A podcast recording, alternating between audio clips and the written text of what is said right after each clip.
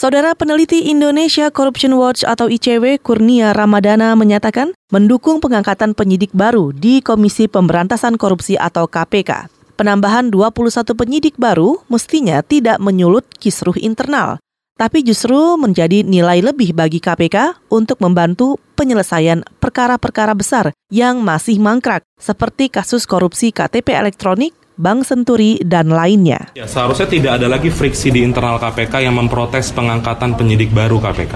Karena ini kan menjadi menjadi apa ya, menjadi vitamin baru bagi KPK karena KPK selama ini mengatakan kekurangan SDM, seharusnya ada ada pengangkatan 21 orang itu harusnya dimaknain positif bukan justru ditentang, bukan justru diprotes. Sepanjang itu dilakukan dengan proses yang jelas, transparan, dan mengikuti peraturan internal KPK, harusnya itu dimaknain positif.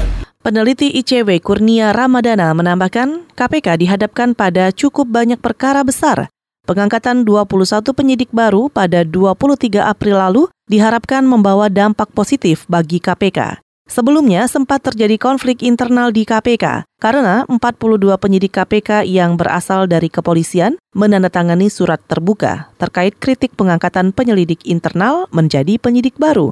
Petisi itu ditujukan kepada pimpinan KPK pada 29 Maret lalu.